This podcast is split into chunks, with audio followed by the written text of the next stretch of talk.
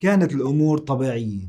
إلى أن بيوم من الأيام نشر اللاعب محمد صلاح صورة وبإيده كتاب برتقالي. فن اللامبالاة للكاتب مارك مانسون الكل صار عنده حشرية ليتعرف عليه. شو سر هالكتاب؟ وليش هو مصدر إلهام كتار من المشاهير والناجحين بعالمنا اليوم؟ بالحقيقة هالكتاب غير مفهوم التنمية الذاتية أو ال self development لأن في بقلبه أفكار فلسفية ثورية ما بتلاقيها بأي كتاب آخر. هالأفكار بتغير نظرتك لكتير أمور أنت كنت عم تعاني منها. لذلك بهالفيديو رح نشرح أسرار كتاب فن اللامبالاة حتى نطبقها بحياتنا.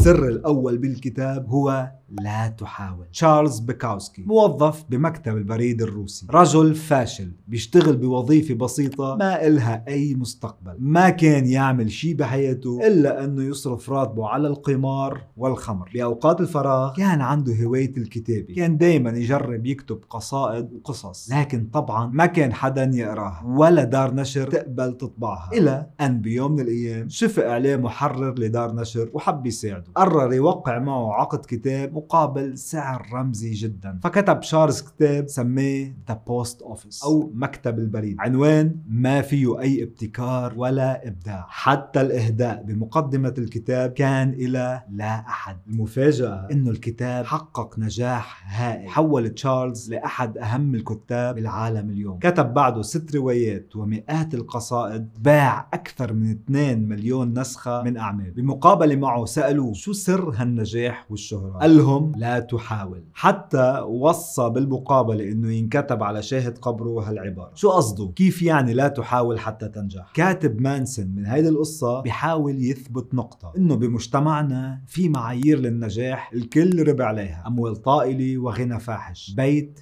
في بقلبه مسبح. والزواج من فتاة جميلة جدا. بس مين قال إنه هول الأهداف والمعايير تنسجم معك ومع شخصيتك؟ يمكن هول مش أهدافك. يمكن أهدافك مختلفة تماما مثل إنك تعيش بكوخ صغير وسط الغابة. لكن المجتمع حدد هول الأهداف إنه هن الصح وكل شيء باقي هو خطأ. بصير يحكم على تصرفاتك إذا كانوا صح أو خطأ بناء على هول الأهداف الكبيرة. مثلا إذا كنت بتكتب أشعار مثل بكاوسكي ممكن المجتمع حواليك يعتبروك فاشل ومش عم توصل للأهداف المثالية. تشارلز بكاوسكي لما قال لا تحاول كان قصده ما تسمع لرأي الناس يلي عندهم هالمعايير المختلفة عنك. ما تحاول ترضي غيرك على حساب أهدافك الشخصية. مانسون بيقول ما تحاول ترضي الجميع لأنه المشكلة مش برأي الناس المشكلة أنه أنت ما عندك شيء أهم أنه تفكر فيه. السر الثاني السعادة مشكلة. كلنا بنبحث عن السعادة لكن هل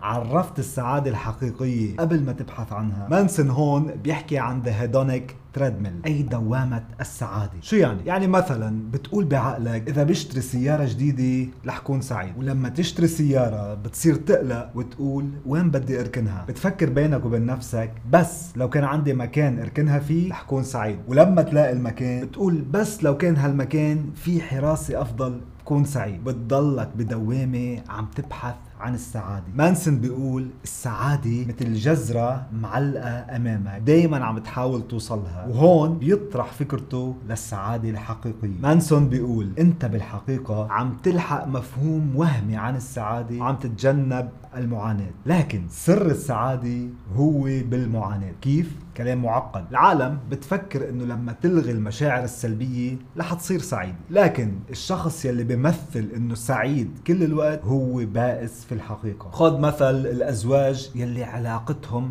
محسوبة على الشعرة وما فيها أي مشاكل. دايما بيوصلوا إلى علاقة سامة بالنهاية. مانسون قصده يقول إنه الحقيقة تيجي من حل المشاكل وإذا اعتبرت إنه ما عندك أي مشاكل فمش رح توصل للسعادة. مفهوم شوي معقد لكن رح يوضح بالأسرار القادمة. السر الثالث أنت لست مميزا. واحد من أفضل مقاطع هالكتاب. مانسون بيحاول يثبت نقطة إنه بالتربية الحديثة اللي عم يربى فيها الجيل نفهم الولد إنه هو دائما الأفضل هو الأذكى هو الأقوى حتى لو أخطأ منغطي على خطأه ومنفرجيه إنه هو الصح وما بيغلط. هالشي بيولد عنده حس الأحقية. شو يعني؟ يعني بصير يعتبر إنه بحق له معاملة مميزة عن غيره. هو غير كل العالم هو مميز لو شو ما كانت قدراته الفعلية. ويلي زاد الطين بلة مجيء ال social media في السنوات الأخيرة. مانسون بيقول مواقع التواصل مصممة خصيصا لتخلي أي شخص يشعر إنه هو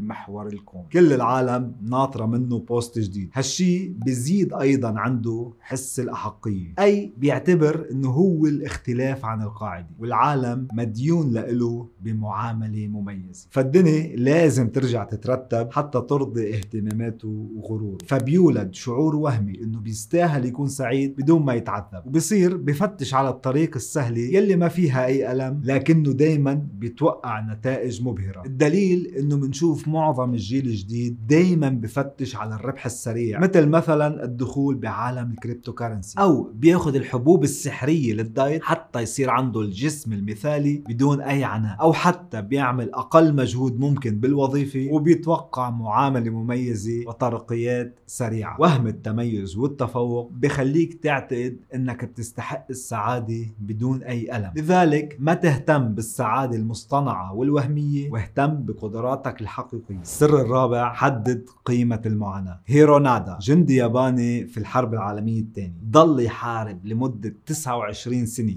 بعد انتهاء الحرب لأن ما حدا قال له إنها انتهت أصلا. بالحرب العالمية الثانية هيرونادا أرسل مع بضعة جنود إلى جزيرة بالفلبين وتلقى أوامر واضحة من القيادة إنه خليك عم تحارب لو كلف الأمر حياة كل الجنود يلي معك وحتى حياتك. لكن لما انتهت الحرب العالمية الثانية ما حدا خبره ضل يحارب لمدة 29 سنة لحاله على الجزيرة. من هالقصة الكاتب مانسون بيقول حدد شو قيمة المعاناة بالنسبة لك؟ شو هو الشيء يلي بيستاهل إنك تتعذب وتعاني كرماله؟ وشو هن الأشياء يلي ما بتستاهل منك إنك تفكر فيها وتحطها بحساباتك حتى؟ هيرونادا كان جندي منضبط وكان بارع جدا بعمله لأنه حارب كل هالفترة لوحده لكنه عانى لمدة 29 سنة من أجل قضية لم تعد موجودة أصلا. منشان هيك مانسون بيقول حدد الشيء يلي بيستاهل إنك تعاني كرماله ومن ثم أهمل كل شيء آخر ما له فايدة بحياتك. السر الخامس أنت في حالة اختيار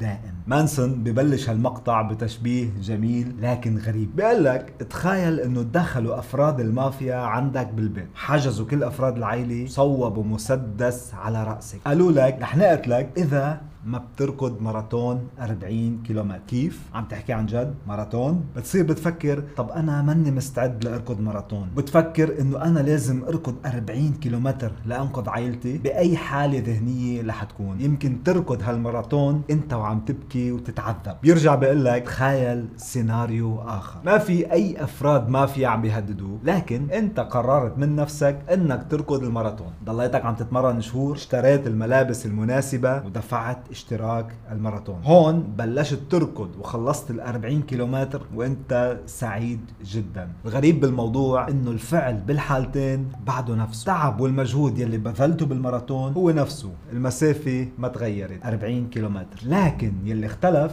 هو اختيارك إذا كنت مجبور إنك تركض أو لا. لما تعتبر إنك عم تختار معاناتك رح تشوفها أسهل بكتير. لذلك مانسون بيقول أنت في حالة اختيار دائم. أنت فيك تقرر أي موضوع إذا كان بسبب لك ألم أو لا. السر السادس ثم تموت. مانسون بيقول في كتير ناس عندهم خوف حقيقي من المرتفعات. ما بيقدر يقربوا ولا يتواجدوا بالأماكن العالية. لكن هو عنده الأمور معاكسة تماما. لما يشوف حافه جبل مرتفعة بحس حاله انجذب لإلها وقرب بشكل غريب. الكل حواليه بيقولوا عنه مجنون أو حتى عنده ميول انتحارية. لكن مانسون بيقول الموضوع مش هيك. لما يقرب ببلش يفكر جديا ماذا لو وقعت هلأ؟ ماذا لو كانت هيدي نهايتي فعليا؟ بهاللحظة ببلش عقله يفكر. شو هو أهم شيء بيستاهل بحياتي؟